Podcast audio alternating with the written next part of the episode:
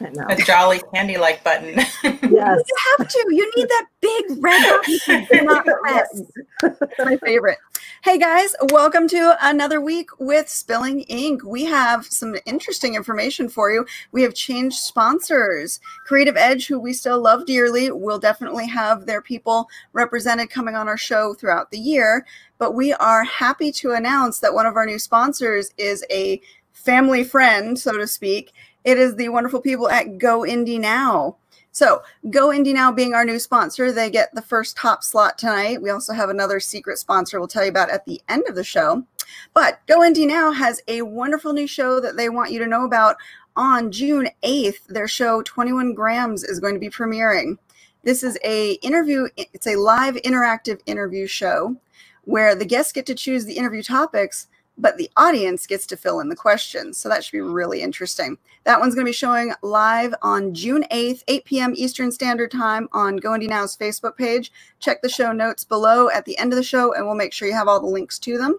And thank you again to Go Indie Now for helping to make our show possible. They allow us to be able to stream on both YouTube and Facebook at the same time. So we love you, Joe. All right, back to the topic at hand. Our new guest for the week, Tanya. Have you been on our show before? No. no. Great. So this is your first time. Well, Tanya, welcome. welcome to the show. Tanya is actually a local Vegas author like me. Yay, go Indie. Vegas. so, so tell us a little bit about you and what you do, Tanya. Well, I am an author and an actress. I do both film and theatrical work. I was actually scheduled to play Cleopatra as you know, as my debut as Cleopatra on March 15th, and then they shut everything down, so we never got to actually do that performance. Problem with that is when you have a character, you know, you embody a character, you can't really release that character until you play her, and so I've been dealing with this as an emotional queen. I'm like, so you've been Cleopatra for three months. That's awesome. Yes, but it also means I haven't had to leave my house since May 6th or March 16th. Yeah. And I have all of my things brought to me, and you know, I do. My like groceries are delivered, and I'm great. I like that is kind of awesome. Did Did you find the alcohol delivery service too? yes. oh, are we taking milk and honey baths? Oh yes, you got to fully, fully go into that. Yes, spoil yourself. And of course, the boss is watching. Go Indie now. Hey, Joe. So I'm going to call him from now on. He's the boss, both him and Becca. yeah. No, I will say my mother has sent care packages. I am fully stocked, and I'm grateful for all of her help. And I'm very blessed. And I know that there are people who are struggling through all of this. There are children who counted on those meals at school that they couldn't get because they weren't going to school. So, you know, all laughing aside, I know that I'm very, very lucky in this particular pandemic situation. I think yeah, it's, it's hit yeah. everybody a little bit differently, mm-hmm. and uh, we've all had major adjustments, and and now we're kind of going the opposite way, as things are opening back up slowly. We're we're adjusting to should I go out instead of I can't go out. So it's kind of a right a now. And yeah. I will say that I've grown quite accustomed to not having to leave my house, so it's going to have to be something very important to make me leave. Yeah, now, you know, speaking of mask that, for groceries. Oh, I know, I know, like I three know. times, three times in three months. So it is amazing to have groceries delivered, though. It is. It's really nice. Yeah, my favorite is the pickup. I order them and then I just go grab them and they just bring right to the car. No fuss, no muss. It's all good. That's what my roommate was doing. He orders it ahead of time. He just goes, he picks it up, and doesn't have to get out at all. Mm-hmm. No interaction with anyone but the one person, and super quick. Yeah, yeah here here at the convenient. campground, I did the the you know to go service, but the campground managers went and picked it up and delivered it to my door. I'm like, we can get really used to this, guys. the only issue with it is the lack of control with the produce. Right. Yes. yes. Yeah. Yeah. There is that. or when they do substitutions and you just really don't like the substitution, but whatever it was, they're like, fine, I'll try that brand. It's fine, just give it to me. Right. Yeah. But again, these are if, if these are our problems, then we're very, very lucky in this situation. oh, right. absolutely. Right. Right. Absolutely. Now, speaking of the problems though that it's caused, Tanya, we were talking before the show started about the Henderson Writers Conference, and you were a big part of that. And it kind of got sidetracked due to all of this. Can you tell us about how that worked its way out and how you guys managed to pull it off? So, after several months of plotting and planning and arranging and finagling people and you know making arrangements with the casino and the showroom and stuff the world shut down and we couldn't meet in a huge gathering that's going to have over 100 people from all over the world you know? We've we have an international conference where we usually end up with people from other countries. It's not just small southern nevada area. Not that our area is really that small to begin with.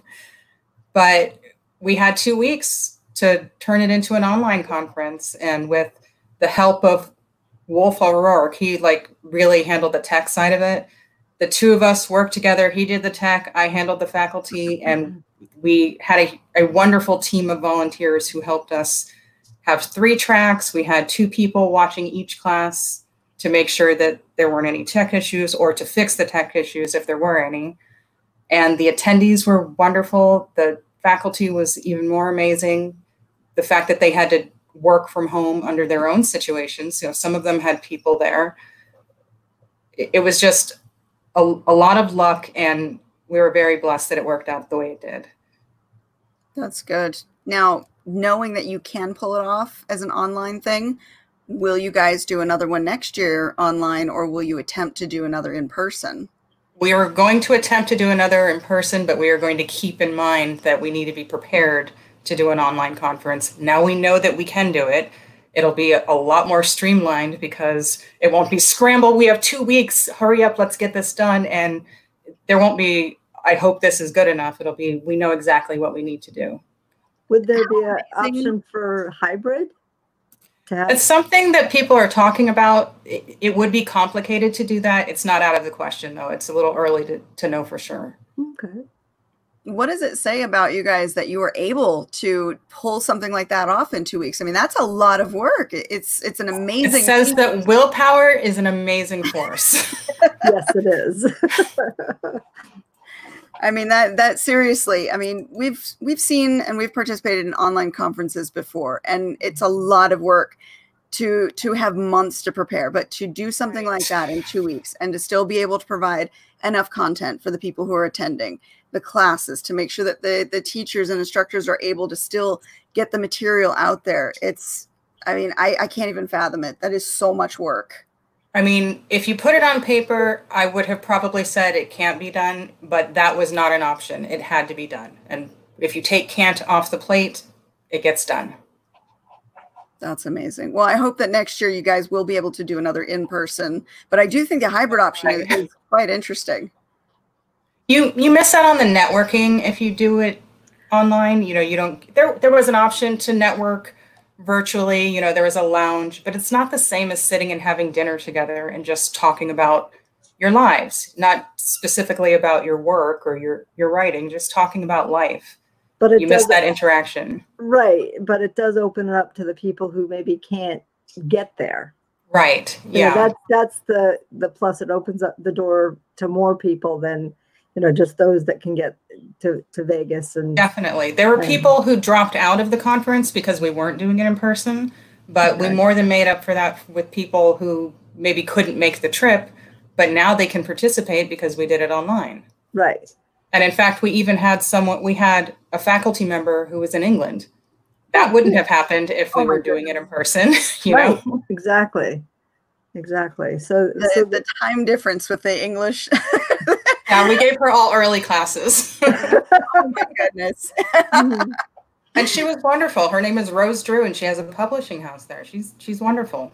Now, awesome. speaking of of having publishers and, and editors, a lot of times at these conventions, there's pitch meetings. Were you able to still hold those kind of things for for the yes. attendees?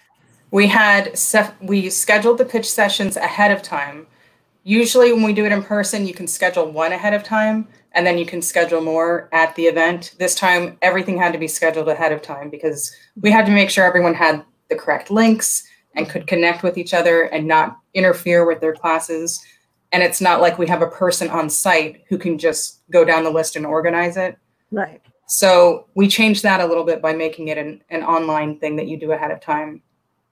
And with the exception of one of the faculty members, it worked out great. One was just having trouble with the tech side, and then she made special arrangements to help people after the conference. It just wasn't during the conference, but she oh, nice. opened her email and her her services for the next week afterwards. So it worked out. That's good.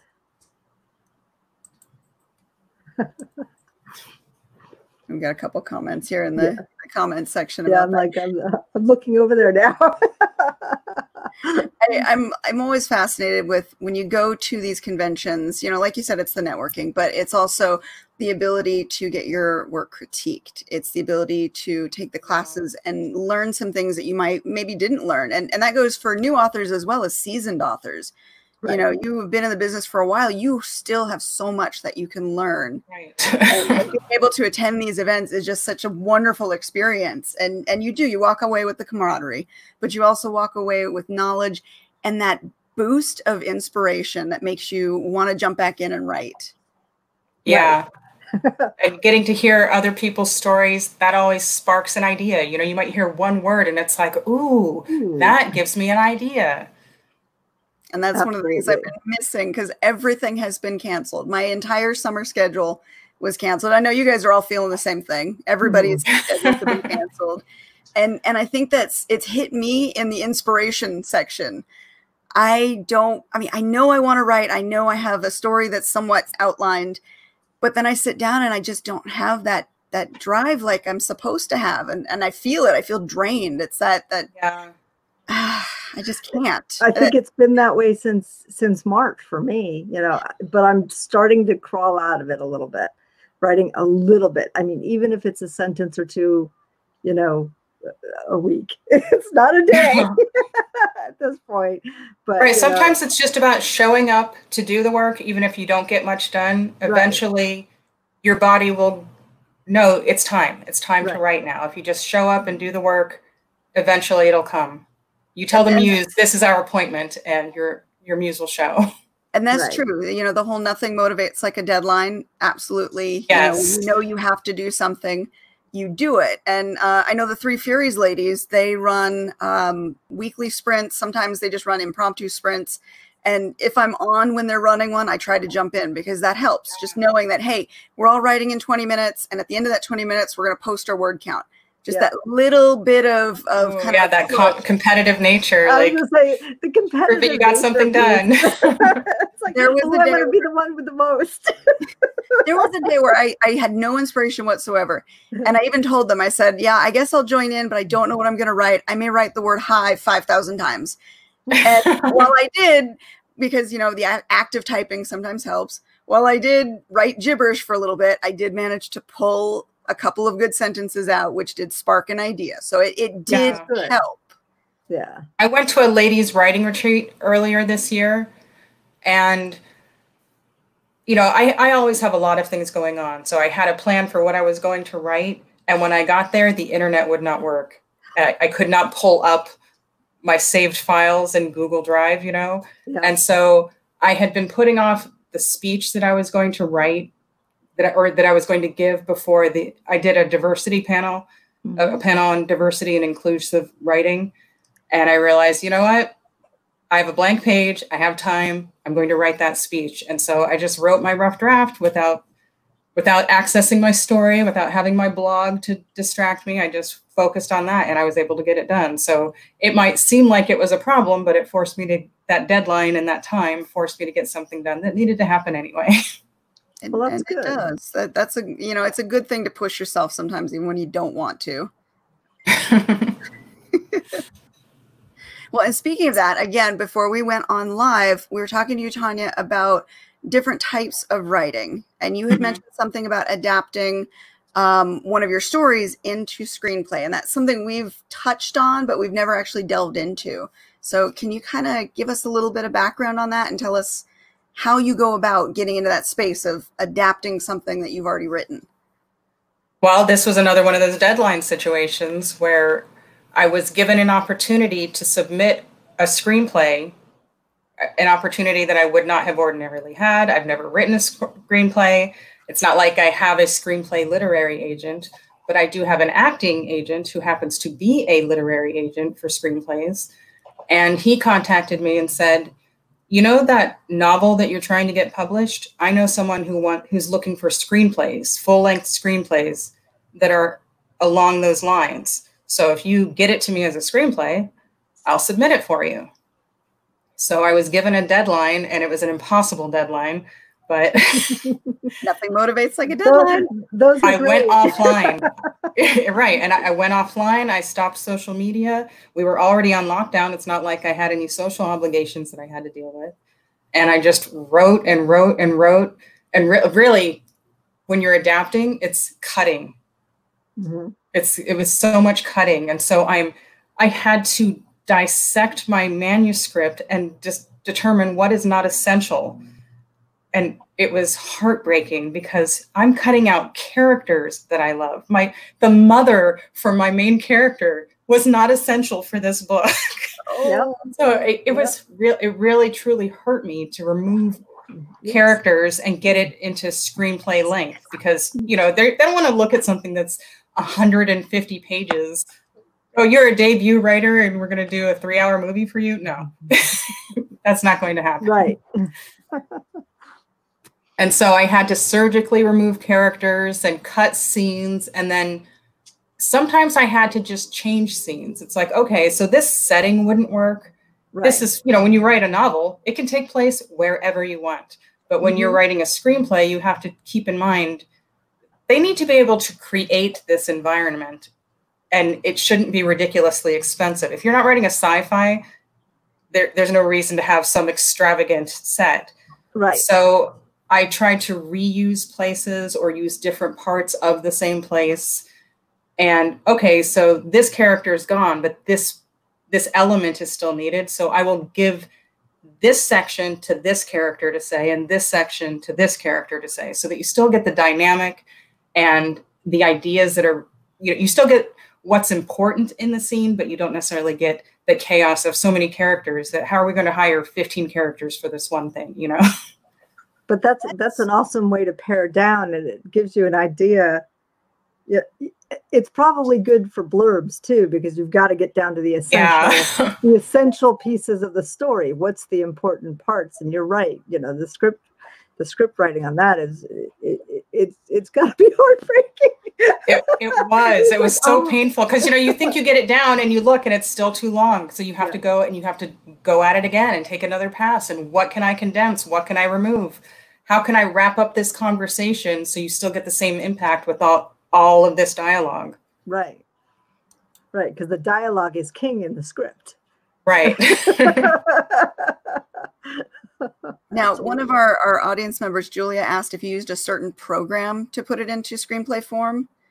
I used a program called Fade In because it's hmm. compatible with a lot of other programs that are out there, and it's you do have to pay for it, but it's not as expensive as some of the ones where if you're making a living writing screenplays, you would want to invest in something like that. It does everything that I need for this stage. And it it converts to those other programs so that if someone is using them, you can still read it. Yeah, and it's a very particular format. It is. And Fade In, I believe you get the updates for free. Like I, you know, had to do research and I had some help with that too. It's like, you know, I'm asking people that I know in the industry and then people who are just really good at researching. It's it's nice to have a team to help me. Absolutely. And, you know, I I asked one we have a filmmaker in town, Kelly Schwartz, and I contacted him and you know, and told him I'm I'm embarking on this crazy task. Can you help me? You do this for a living and he actually told me to stop writing and gave me some research to do read this script read the begin this beginning scene read this so there's that part of me that's like but i'm on a deadline i need to keep moving you know yeah but he gave me new insight. And so the work that I was doing was smarter, you know, so I was working really hard, great, but because he gave me new tools, it helped me to do a better job. That makes a lot of sense. I mean, when we when we talk to new authors, we tell them to write the book that they would want to read. Look at the books yeah. in your genre, study those as a, a way of developing your characters and plots. So yeah, naturally, if you're going to write a screenplay, you want to look at good screenplays and see what they're doing right in order yeah. to be able to emulate that. Exactly. That makes a lot of sense. But I just the cutting down portion of it. Like my heart hurts. I know that the thing is, you know, your darlings. I can just right. after it's worse than killing your darlings for a novel because you've already you've overwritten the novel when you're right. taking out pieces that felt essential to the novel, but it it gave me the opportunity to take another pass at that novel and say, you know what, maybe this really wasn't necessary, and then to know definitively, you know what this is it's too much to put on film, but it's still important for this story. So I will keep this one. Now, it's better to know for sure. And did you pare that down and re-prepare it to go out? I did. Okay. That's good. yeah. It strengthened my novel to turn it into a screenplay after it was a novel. I, I, like that. I, I, I like that approach. I mean, that's you know, it's doing like triple the work but yeah the product is probably so much more refined and so much it is polished polished polished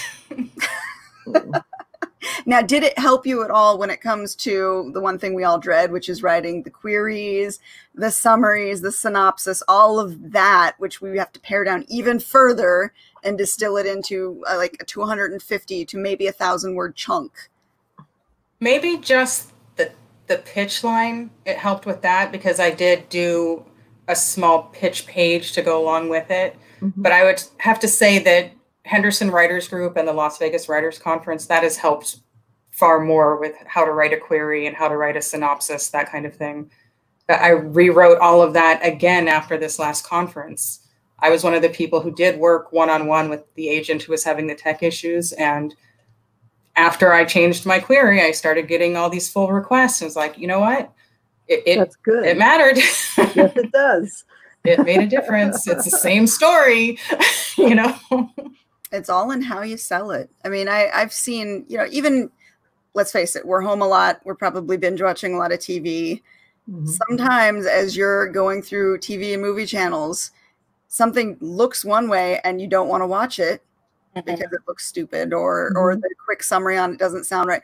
But a friend comes up to you and says, "Oh my god, this was the best show," and they sell it to you in that different way. Yes. You're like, oh, why didn't I watch this? Why did they write it this way when it right. clearly should have been that way? There's a YouTube show called Black Girl in a Big Dress, and this has been out for two years. I'm wondering how has no one loved me enough to tell me about this show? Okay. and they're just like five to seven minute videos. It's very, it's what I watch when I'm eating something because I don't have time to take a real meal break, but I like to watch something when I'm eating. And you know what? I can take seven minutes and watch this show, and it's fantastic. It's adorable. I wish someone had told me. So now this is me telling you guys watch this show. Get this girl a real contract. She should be doing bigger than YouTube. and maybe she will. Hopefully, you know, eventually word gets around. Right. but you know it is it's all in how you sell it and sometimes you think selling something one way or pitching something one way is the best way to do it and you're so yeah you need the perspective you need right. that you're too close to it yeah. yes definitely and i i've helped a couple other writers write their pitch letter to agents because i've read the books that, mm-hmm. for them and and one of them actually landed an agent from my my reread. I'm like, no, no, no, this is what's important here. and he landed an agent. So like, I had someone and, and from one of my writing contract. groups rewrite my query. Yeah. She wrote it and it was like, this story sounds amazing. I would never say these things about my book. Like I would never mm-hmm. be so presumptuous to say these things. And I used it and again, yeah, full request from a, a huge house. It was just like so fingers crossed, you know. yes. Yes there, I crossed them. Fingers, toes, eyes. Wait, no, don't cross your eyes. yeah. yeah. Not on video. yeah, no, I can't do that. I tried. oh, look, somebody else likes that show too. Yeah. Hi, Valerie. Valerie is one of my super fans, and you, you don't know what it means to have super fans at my stage, you know, before I've actually even done anything huge. it's awesome. we all need the cheerleaders. We we need those yes. help us, especially when we're at our most doubtful. Because let's face it, we're all our worst enemies. Yes. We are. And you know, being an author and an actress, I invite rejection daily, and sometimes it hurts tremendously. Sometimes mm-hmm. it's you know, eh, I'm fine, I can get over it, and other times it's I should just quit everything. Yeah. oh, I got a rejection on my query. I should never be an actress again. One has nothing to do with the other, but you, like, wait a minute, no. Yeah, they reject you know, one you part the, they reject the whole thing. I get it. Right. I totally get that. I just can't be a creative in any method, any means whatsoever. I should just quit everything. And then you get someone like Valerie who's like, I'll watch anything that you do. Okay, then I will yes. keep making stuff. yes. Well, I'll read yes. everything that you write. Yes. Yes. Our other boss is on watching us too. And yes, she will definitely shake the pom pom for us, but she will also get out the uh, cattle prod when we're not doing what we're supposed to. the whip. Yeah, you need that too.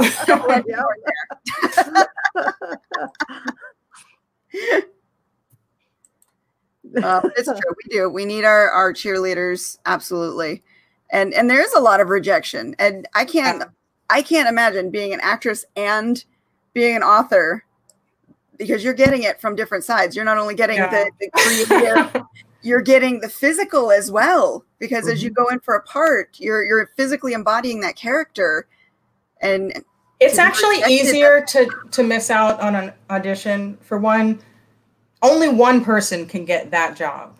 Mm-hmm. So while several books can be chosen at an agency, only one person can get each role. And so when you have 10 fantastic actors you just have to pick the one that's best for the role. It doesn't mean that the others are bad. It just means that one was the best for the role. And right. that can be any number of things like where they're actually located. Are we saving money by not having to fly them here? Or how do they look in relation to the other characters? Are there family members that you have to consider? Being an actress of color, that makes it more challenging for me because I I don't look like the average person. So I can't fit hmm. into just any family without them having to rewrite something. It would have to either be a non biological family or it'd have to be a mixed family. And then they have to expand that into all of the other characters in the story. Or, you know, it's funny though, because in theater, they don't care. Right. They don't care at all in theater. You don't have to match. It's just you have to be the right, you have to be able to embody the character, and mm-hmm. your physical appearance doesn't matter whatsoever. So which so, do you prefer, theater or or film? They both have wonderful elements because with theater, you it's a different performance every time you do it, mm-hmm. and you get that immediacy with the people right there in the room. You know if your work is landing. Okay. But with film, you can hone in and make sure that it's so polished and so right that you are giving the best version of yourself, the best mm-hmm. version of that character, because it's not just one take. It's not, all right, well, you know, you have one shot to get this entire thing. And if you mess up, everyone is going to see it, you know? no mm-hmm. pressure. right. I mean, you can you can get a close up on someone's facial reaction if you're doing it on film, and sometimes that you miss that if it's theater because unless you're in the front row, you might not be able to see that level of detail. Right. So I really do enjoy both storytelling mediums and I enjoy watching both too for that very reason. Mm-hmm. Now, has being a, a, an actress and embodying different characters helped you to create your own characters and stories? Have you used yeah, experiences? Definitely. And one of the things that I have done as is gone out into the world as a character I'm writing. So being an actress has allowed me to just be this character.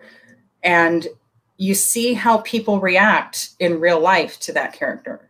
So okay, I'm in this person's head, but I'm I'm also getting the experience of how do people respond to her when she walks in and demands this type of treatment do people kowtow and give it to her? Or are they like i'm going to spit in your food you know?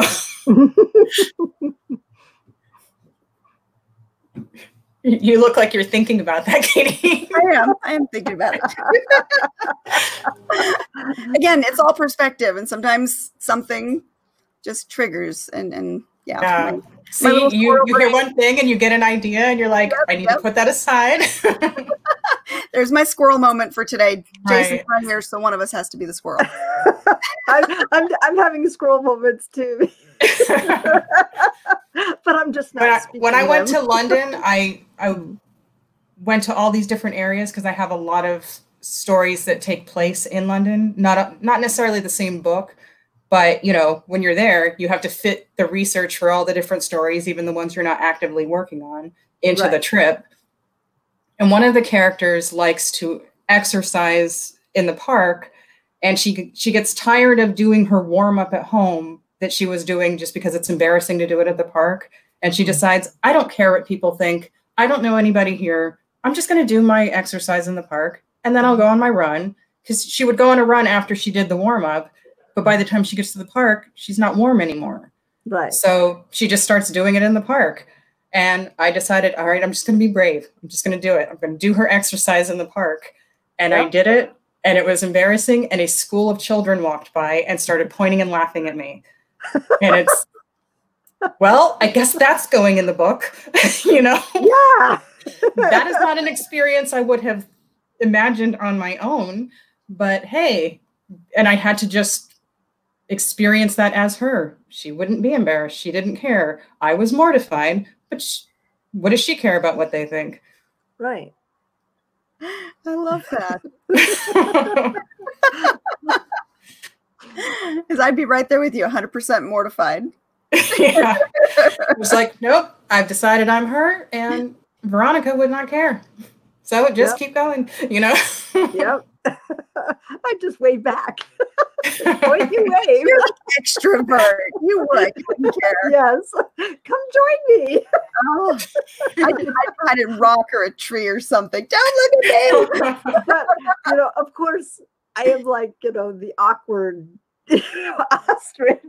I, I am not, I have no flow. I have no grace. so, so yeah, it would be just that much more mortifying. Yes, but you just lean into the skid right there. You're like, you know what? I'm, I'm owning this. Right. This is how it is. Let's see how big of a laugh Look, I'm in it now. I'm committed. I'm just going to finish this as Veronica, and then I can go and be mortified in my room later as Tanya. you know, well, it was it's a good exercise in knowing what the feelings are, but if she was not mortified by that, or if she was under But that was tested, wasn't it? That theory was yes. tested. yes, exactly.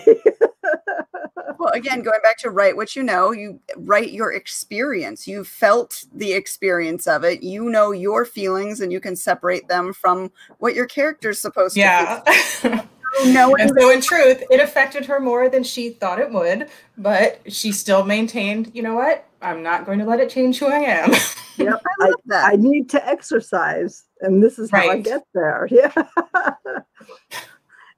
it's it's that whole I need to do something, regardless right. regardless of how I look doing it. it, it was a test, though. It was a real test. like, oh, you think you can just go out in the world as your character, huh? Yeah, let's see how you handle yeah. this. but then the question is once you were able to do that, the next time, was it easier? Yes, definitely. But that's true for any skill that you're exercising. You know, is it easier for me to write a screenplay now that I've done it once? Absolutely. Is it easier to write a novel or a short story or anything that we're writing? Of course it is. And then I will say, we were talking about rejection earlier because the writing is so much more personal, that rejection is a thousand times more painful because that feels like, oh, we're rejecting your heart and soul versus we're just rejecting you as this character. You don't embody this work. But when your own work is rejected, that's like you are being rejected. You know what I mean? Mm-hmm. like that's a pass on you. it's yes I, I guess. That's how it feels anyway. it's been it's been a long time since I went the you know merry-go-round of agents and stuff like that. Yeah. And that's why I'm indie. you feel the same way though when you get a bad review. You know, I- somebody is, I is just kind of like, unless it's aimed personally, I'm kind of like, yeah. some of them point- are though, not not personally, but Yeah. you can read some reviews mm-hmm. where the the the reader has taken such an affront to your book you have physically injured them by making them read it not that you did um, but that's the way they approach their review and they attack instead of just writing you know i didn't like the characters didn't like the story didn't make sense you know this author should never write another word again you know that Yeah. kind of stuff Yeah, well, let's just say I'm looking forward to that as a problem. Okay. I don't know. I, but you I- have to you just like with a rejection you have to learn to grow the thick skin and you Right. know what it's, or you it's- look and you have to look at it and go, okay, do they have a point or are they just not my target audience? Because that's a key thing. you know, right. And they might have a valid point, or Yeah. maybe, dude, this wasn't for you. You know, like, Right. why are you even reading it? exactly. Thank you You for don't reading like it. rom- Thank you you for don't like caring enough to say something. But obviously, my writing isn't for you. Read something else. Yep. However, thank of you for reading. A Yeah, friend of mine will say anytime you get a bad review, go to your favorite book online, look up their reviews because I guarantee you your favorite book is going to have some equally horrible review on it because not every book is for every person. And so that that helps to dull the pain when you get a bad review. If you can go to something that, you know, you have such great appreciation for and somebody else has been equally as, as mean about that book. Well, now I'm going to do that. I, I, That, that came Good from idea. not my advice, Yeah. but that came from a friend and, and it does help. Yeah, especially I, when you I've get gotten. Bad Have review. Have you guys ever gotten scathing emails from readers? Oh no. Not Oh, from yeah. readers, but I have hmm. had I've had literary agents tell me that my voice is not authentically black enough. My writer voice. It's like I'm like, Okay. not all black people sound the same. right. And it's always a white person telling me this. like, I'm, I'm like, what? Yeah, exactly. how does that work? Please tell me how I could be blacker. You know, How am I supposed to sound? I mean, so I just say, please, I'm blacker than thou. You know? I love that. but yeah, no, that's that's a ridiculous thing because it's. You're right. it is Everybody's ridiculous. different. Like, Everybody's different. How can a straight person tell a, a gay writer your your voice doesn't sound gay enough? I mean, your character passes for straight. Like, excuse me, we're Right. not all the same, you know. right? Exactly. So while that was very painful to hear, I I'm at the point where I understand now that's just not the right agent for me. That's Right. thank you for letting me know that we are not a good fit, and I won't I won't query you with my next book. You know. right. yeah. No, I, I I've gotten the email. And I actually I actually wrote back and I said, I'm sorry you felt that way because it was one of my earlier books, which is, you know, it was survival games, which is really harsh in some ways and and it triggered things in her. And I said, I'm sorry for that, you know, um, and, and thank you for being brave enough to reach out to me. And it turned and it actually turned it around. She responded. She didn't expect me to respond in such a nice way to say, you know, I'm sorry you felt that way. I'm sorry this did this to you. You know, I know it's a harsh subject.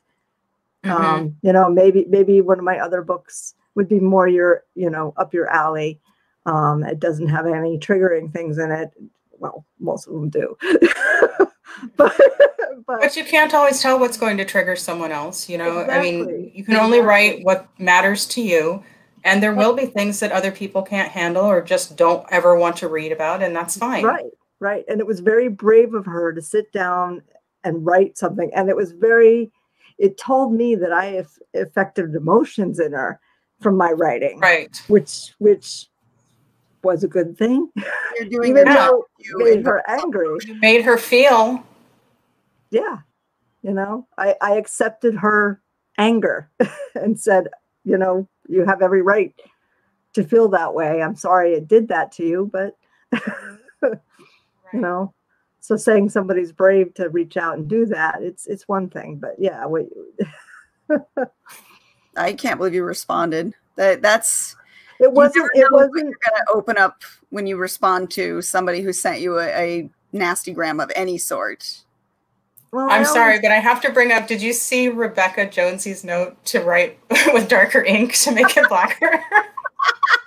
I just saw that. oh, that's good. That is hilarious. yep. Like, That'd be a good response too. Yeah. Send it back in bold. You know? I, I guess I have no preconceived uh, notions. You know, I, I'm like, that comment blows my mind because I, you're a person. well, the first time it was wow, but the, the like it was like it happened two or three times, and it was just okay. So this is a thing. This is a thing that is going to prevent me from getting published. Is that I don't sound the way people expect Black people to sound, but I'm not going to change who I am no. to fit their stereotype. You know yeah, what I mean? No. That then I'm being inauthentic. Yeah. And then how could that possibly translate to anything worthwhile on the page? Right. And that's, that's one narrative opinion too. I mean, you can't you can ask a hundred different people what they would expect someone to sound like, and you'll get a hundred different answers. Right. You know, but the problem is they were saying that it, it won't sell if it doesn't match people's expectations. But I'm still not willing to change yeah. my writing voice to be fake black. You know what I mean? like, no, I'm right. going to be the real kind of black that I am. But even then, you're, you're also not meeting everyone's expectations. You're meeting one particular person's expectations. right. Doesn't make sense either. The story is what's important. The characters and how they go through their journey. That's what's important. Right. You know? And guess what? We all love, we all hate, we all get hurt. It doesn't matter what you look like. We all experience human emotion. Right. Exactly. We all suffer from the same wants and needs and pains and desires as any other person. Absolutely. Absolutely. I, I agree. it's just, it, I'm still blown away by that. it's like, okay, now I want to read your book. because I'm like, I'm like, what does somebody have a preconceived notion of?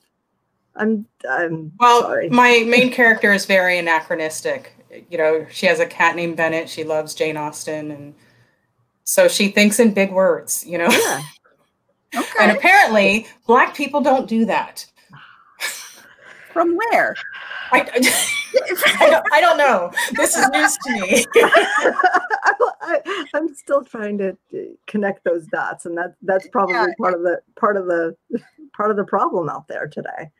That you know, is because I, you know, it's like you you act human okay right there you go exactly like know? my mother is white but my grammar is better than her so what are you trying to say here you know yeah it, it, breaks down to it's the character your character you must stay true to that character and when you build that character you build them with their traits their beliefs their strengths their weaknesses that's what builds the arc of their stories how right. you against those elements. So if you want to tell me that my story is weak in the middle or that the ending wasn't satisfying or the character wasn't strong enough or the conflict wasn't strong enough, okay, we'll talk about that. But don't tell me that my voice is inauthentically black because A, you're not black, so you can't tell me what authentic black is. And right. B, it's authentic for me. Right. Yeah, that's the character you created. That's their voice. Right and and yeah. yeah. I, am sorry, so, it, it, does. It, just, yeah. and that makes me angry because no, we've talked about it earlier before the show started. We have a lot of people in power who cause those to become issues where, you know, stories aren't being looked at because they don't fit within certain parameters. Right or they're being ignored because of the authors who are sending them in. It, and it's it's ridiculous that people who have control over that can do that and can say something stupid like that and right. give your book a good look because of their own prejudices. It's Right. or they they think that the book should focus on whatever the diversity is. If it's an lgbtq book it has to be all centered on that. It can't just be that they happen to be gay. Oh this story has to be oh it's a latina book? Uh, well then it has to deal with all of the issues she faces for that. Why? Why can't she just happen to be from a latino community and it's part of her and all of this other stuff too and she's trying to get a job and she's falling in love. Everybody does these things. Why why do we need to focus on the adversity of being other? That just makes us feel even more other. You know what i mean? Oh, Mhm. absolutely. and if you want to write a book about that great but you shouldn't have to. You shouldn't have to focus on that for it to be deemed publishable. Because i mean these are not burdens that everyone has. No. Women don't have to write just about being women, though there's still a prejudice for women's fiction. Why do we have to have a category called women's fiction? Right. yeah. There's no male fiction, it's just called fiction. And the only difference is the protagonist is a female. well, That doesn't mean that a man couldn't enjoy reading the story. Right. Plenty of women read stories where a man is the protagonist and they enjoy it just fine. Yeah. Yeah. I mean, I, I, I've written a man as a protagonist, as a main character in a lot of my stories. Yeah. Killed one of them that I absolutely love. I'm so sorry. you don't sound so sorry. She's not. She sends me her work to beta read. in the story. She sends me her, her work to beta read, and sometimes she'll warn me, and sometimes she doesn't. And I get to the part, and she gets a very mean letter from me. Why did you do that? It's better to not warn your beta reader because then you get an honest reaction. Yes. Oh, she does. I think you every cried. you cried on that one, right? That was Tom, right? Yes. He was one of my favorite characters too, but And then, but then again, just last week we were discussing other characters that have to die. Because yep. They have to die to forward the story, and whether we want them to die or not, sorry, that just has to happen. and it, it's very hard and that's why i've been puttering around with the story because i know this has to happen and i don't want to do it right. You get to that point where I don't want to kill this person. I don't want them but to be gone, but, but I- I have to do I it. framed it it's like damn it No, and I agreed with her. I they they had to to die, but Yep. We have to make it worthwhile. So we Yes. got to make their their death meaningful. yep yeah, yeah it, it, that one. you, yeah and that's why i haven't been so focused i think that's where my focus is going you know squirrel over here okay let's start a little bit dabble here on a little bit of the story dabble here on a, a different story dabble here and i'm like oh yeah i, got, I gotta finish this one because this one's going out in october so i moved my editing date so not a July, thankfully, because I knew once we sold our house and did all this stuff and the coronavirus came, I'm like, I'm not going to get this done by July. and thankfully, I didn't. I did Yeah. move it. so, Better to give it time and marinate and get the story mm-hmm. exactly as you want it than to try and rush through. right, right. And even when you have an outline, sometimes knowing where the story is going doesn't mean you're going to get there in that same, you know, picture. Right. It's going to look a little different and things change along the way. And you hope to end up in the same spot. Yeah, It might not be the exact same spot you were looking at. I know. I know. So, Tanya, what, what's your what's your writing framework like, and how long does it take you from beginning to end? I don't think I have a consistent method yet because my first book, I I wasn't trying to write a book. I Mhm. had a dream that turned into a piece of fan fiction, and I started writing that fan fiction. Didn't Mhm. even know what fan fiction was, but since these were existing characters and I was writing about them, someone said that's called That's fan fan fiction. fiction. You know, yeah. like oh, I didn't know that was a thing. I started writing that, and these things kept happening in the story where I was like, they wouldn't do that. So I would take that and put it aside and oh that that's not them. And I would put it aside and I realized I am writing this story now. you know, I am no longer writing this fan fiction. I'm writing this other story. And 200,000 words later, I realized it might be more than one book. You Yeah. know? I think so. but I wasn't a I didn't consider myself a writer. I may have written things from time to time on my own. I had started a book years ago, but I, I didn't really think it would go anywhere or do anything. But this book just took over and I don't I'm usually a planner with anything, so it was weird to to write from the seat of my pants because that's not the kind of person I am. And it it just exploded into a series. And so I finished the first book, finished the second book, polished the hell out of the first book, and that's the one that I'm querying. The second one is only kind of half polished, mm-hmm. and I'm still trying to get an agent for that first book. Yeah. I have started another book that is separate from that, and that is I'm going at it a little more structured where I had ideas for what each chapter would do, and I know exactly what the ending is going to be. I'm only 25,000 words into that. I have written short stories. Those I will usually write in a in a day or so. Mm-hmm. So I don't really feel the need to outline a short story because I I just write until it's done and then I revise and I either add or take away as needed.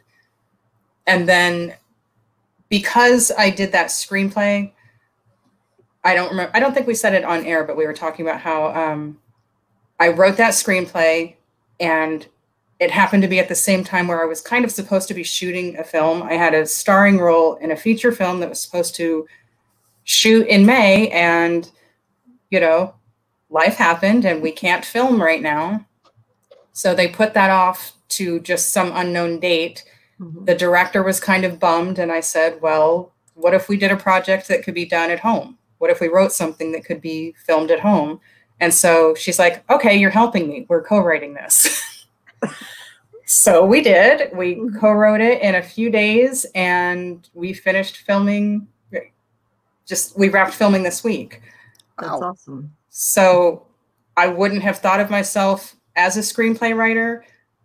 It was one of those distant things I would eventually touch on. I make movies, so of course I want to write my own material. There aren't enough roles for people who look like me. But getting over that hump to actually get started you know, it's the hardest thing to do is to just start. But when you have someone prodding you with a deadline, or you have someone who says, Hey, you're helping me with this, okay. For that, I didn't know what was going to happen. We just kind of had a powwow meeting. We met over Zoom. We had, we cast that project first. It was weird. Like we put out the casting call, got the people who were willing and able to participate, and then we had just kind of an idea fest where, okay, we'll brainstorm this here, this here, and we picked people at random. We're going to have this kind of story. We picked four different types of stories and we found a way to piece them together. That's so cool. So I've done a whole number of styles. I can't really say I've settled on one. I I believe eventually I will be considered a blend of pantser and plotter where I will initially plot but give my characters enough room to go where they need to go. yeah. And you can be whatever you want. There's no right, right way to do it. The right way. Exactly. Oh, I know. It's whatever works for you. Like, oh, There's some people who get bored if they have it all plotted out and then they don't want to write it anymore. That's not me. I like knowing where it's going my first book took me five years to write because I outlined it from beginning to end and I felt so boxed in that I didn't have the creativity to write the scenes. I, I didn't, there was nothing there. And so when I went off script and I was able to just write what I felt like, the book finished itself. And the yeah. next book took six months to write, and the next book took three months to write. And ever since then, I've done the same thing. I've refined the way I do it. Sometimes I do my to do list you know yep. sometimes i do a beat sheet sometimes i do a couple paragraph outline you know it, it depends on the story but each time it's been a little bit different and it's whatever one thing that is consistent for me is that you know you get bursts of ideas and mm-hmm. i'm someone who will always get an idea while i'm exercising and can't do anything about it or when i'm in the shower yep. so i've spent countless hours after the shower just you know, dripping wet, typing on my phone, let me get this down before I forget this thought. Mm-hmm. And it might not be the story that I'm currently working on, but this scene came to me and I get it down. And then when I am ready to sit and work on that particular story, hey, here's a rough draft already of this scene just based on thoughts that you know shower thoughts basically mm-hmm. yeah i used to get it when i was walking the walking the beach my my brain would just go into the story and and yeah. percolate it so i got to get back into the walking the beach so maybe i can finish the script book do you uh, do you ever run dialogue in the shower Oh, because oh yes scene you hear the characters talking and you speak for them i do that i also run my lines in the in the shower I I cannot tell you the number of times I've run down the entire Cleopatra show just in the shower, just from top to bottom. yep. I don't know. There's something freeing about the shower. Singing in the yeah. shower, doing dialogue. Like, yeah. My family no longer thinks I'm crazy because they know I talk in the shower because I do. I'll I hear my characters before I see them. and so uh, when I hear them talking, I will run those lines until I can get somewhere where I can write them down. Mm-hmm yeah, That's no right way. It's whatever works for you. Oh, I see a question from Julia. Sorry, I, I'm bad at looking at the comments on this. I, I'm new to this oh, program. I was but Julia, my book is called Dark Beacon, but it is not yet published, so I'm sorry. Unless you want to be one of my beta readers, I can't give it to you yet. oh, right. I was gonna say, where she didn't. She didn't say yes. I want to be a reader yet. I'm like, she's madly typing, probably. probably. We had a question from Joe earlier too, and I'm scrolling back up to try and find it here. Mm. Um, going back to when we were talking about the Henderson Writers um, conference. Uh, where is it? Dang it! So many comments. Thank you guys in the audience. You've been wonderful yeah. with the comments, by the way. Excellent, yes. excellent comments. Here we go. Did the conference online give you moments on how to be more efficient so that when you resume to an in-person type of conference, um, were there things that just work faster? It, um, I don't know how to explain this, but because we were forced to to rush and do everything, I'm a list maker, and so we are implementing implementing a checklist system so that we have every job that needs to be done on one sheet, even if it's really long. This way we can divvy it up, pass it out to different people, and we know everything that will be done and not have to, not have to stress on did we remember this thing. I'm not as worried about it for an in-person conference, but it is going to make everything so much smoother to have that checklist and definitely doing this one quickly influence that. Trial by fire, right? Yeah. yeah. Pretty much. and Julia says, "Sign her up." I had a feeling she would say that. I was like, she she was taking madly as we as we kind of moved on. and Julius is uh, Julia is a fabulous editor too. So not only is she, oh, so you know her and you can help connect us. she not only gives great developmental comments, but she's also going to make sure all the commas and punctuation are where they're supposed hey, to be. I am all for it. I, you know, I am an editor, but when it's my own work, that part of my brain shuts off. It's hard right. for me to edit my own work. Well, you, you know what you really. meant to say. Your right. brain fills your in brain. Fill, right, your brain fixes it for you, and it's you know. The other day, I found a missing comma. It's like I I always do the Oxford comma. How could I possibly have missed this? I'm comma deficient. Katie does the Shatner comma. I'm the Shatner comma. we we what's balanced funny, each other. what's funny is when I edit, I can I can do that part better when it's other people's work. I can find yeah. where the commas are supposed right. to go. fix that stuff. But when it's me, oh my God, I sprinkle commas in like confetti. It's horrible. Yes. because you hear the pause in your mind. So you're like, you must need a, need a comma exactly. right there. I hear the dialogue as it comes out with all of these strange pauses that come with natural speech. but when you're reading someone else's work, it's like your brain goes, oh, wrong, wrong, wrong. And so yep. you have to fix it. When it's yep. yours, it's, oh, you meant this. yep yes, I do know your email, Julia. I'll, I'll pass it along. Okay, thank you. yes. I like that. I just write and an editor puts in my comment. know your strength, right? oh, thank you, Julia. I, I love the whole memes that come by that that really emphasize the need for the Oxford comma. And they, they right. yes it means something different without the comma. Do you really mean to yes. eat grandma? You know? right. Bingo. it helps me remember. you know, the funny thing is, they don't use it in England anymore. Like it's the Oxford comma. Why don't they use it in Oxford? you know? Oh. That's good. yeah. No, nope. I, I I have issues with commas, so that, that, that is my biggest weakness. what okay, what is the one punctuation that that you never ever use? Or you hardly ever use when you write? I hardly ever use exclamation points. I am a big em dash fan. I love those. Mm-hmm. okay. I like semicolons, maybe too much. You know, I've had the note that you have them using semicolons in their dialogue that makes them feel pretentious. So, okay, well, then I will make sure that my pretentious characters continue to do that, and the ones who are not won't. That's a good way to look at it. How about you, Jane? Me? What don't I use? Um, colons. I don't like colons. Semicolons I use, but it, I just haven't figured that one out, and then just you know. colons at all. Yeah. I just would rather start a new sentence. yeah, exclamation point. Rebecca, I have used an interrobang and no one even noticed. So no one ever uses those. I did it. nice. Uh, Julia limits her exclamation points. I'm one who who throws in extras and have to be have my hands slapped and told not to use them. I love my exclamation points. Because it's all so exciting. I, I do it when people are yelling, but that's about it. yeah, but if you say that they're yelling, you don't need the exclamation point. It's redundant that's at true. that point. that's true.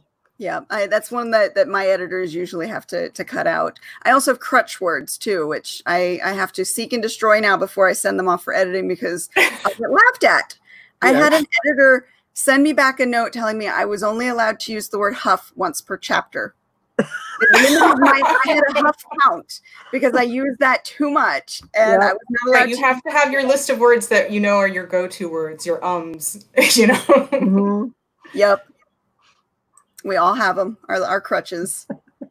Ooh, she loathes em dashes. No, I love em dashes. what? Okay, we need to know why because I love em dashes too. Why do you loathe them? my editors seem like em dashes too. the editors that I've had. Type faster, Rebecca. Okay, my guess, my guess is because they create super overly long sentences, which can affect the flow of the the paragraph or the the um oh what is it the cadence the cadence yes, of, of the words. Yes. Let's see what she says. Oh, she's the parentheses generation. Oh. Mm-hmm. All right. So Anita says it's the comma and the ellipsis for me. Does that mean she doesn't use them, Anita, or do you use them all the time? And Rebecca said I nailed it. Yeah, because yeah, it creates yeah. overly long sentences and it doesn't get the cadence right. Yep. Yeah. Yep. I get you. That's an abuse of an em dash. I try not to abuse them. Yes. And, but, and they're often overused. So there you yeah. go keeps me out of trouble with the commas. Yeah, there you go. yeah. There you go. Uh, Anita uses them too much. So too many commas and ellipses. Okay. Yep. Okay. We, all have our crutches. right. all right. Well, we are actually three minutes over time. This hour went oh, by oh, wow. so fast. Went by fast. Yeah. Before we go, I have to say for all of you guys who were, were waiting to find out who our second sponsor is, if you didn't hear me drop the clue earlier, it is Miss Rebecca Jonesy. She is now our boss oh. number two. Rebecca Jonesy, aka the author of Realistic Fantasies, both sexy and killer. Miss Dirty Jonesy can be found at Rebecca Jonesy at blogspot.com, or you know where to find her on Facebook. She's always around. And we thank you, Rebecca, for being our sponsor for Spilling Ink. We can't wait to work with you more in the future. So, oh, there you go. I'm bossy. See, I love Rebecca.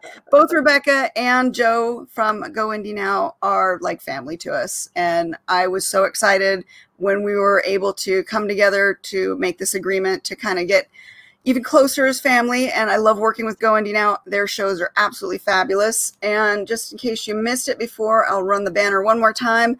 21 Grams is premiering on Monday, June 8th at 8 p.m. Eastern Standard Time on Facebook's Go Indie Now page. So definitely check that out. It's going to be a fun interview show you don't want to miss. And um, that's it for us this week. Anybody else have anything they want to mention before we go?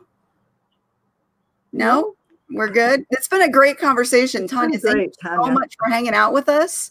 Thank and you. you are welcome back anytime. Please let us know next time you want to pop on and come chat with us. Thank you. Thanks. Thanks and for having me. It was very nice meeting you. nice meeting you too. See you guys next week. That's right. We'll Bye. be back. Like, share, subscribe, tell a friend, and we will be back with more authors and people in the publishing industry to chat with you next week. Bye, guys.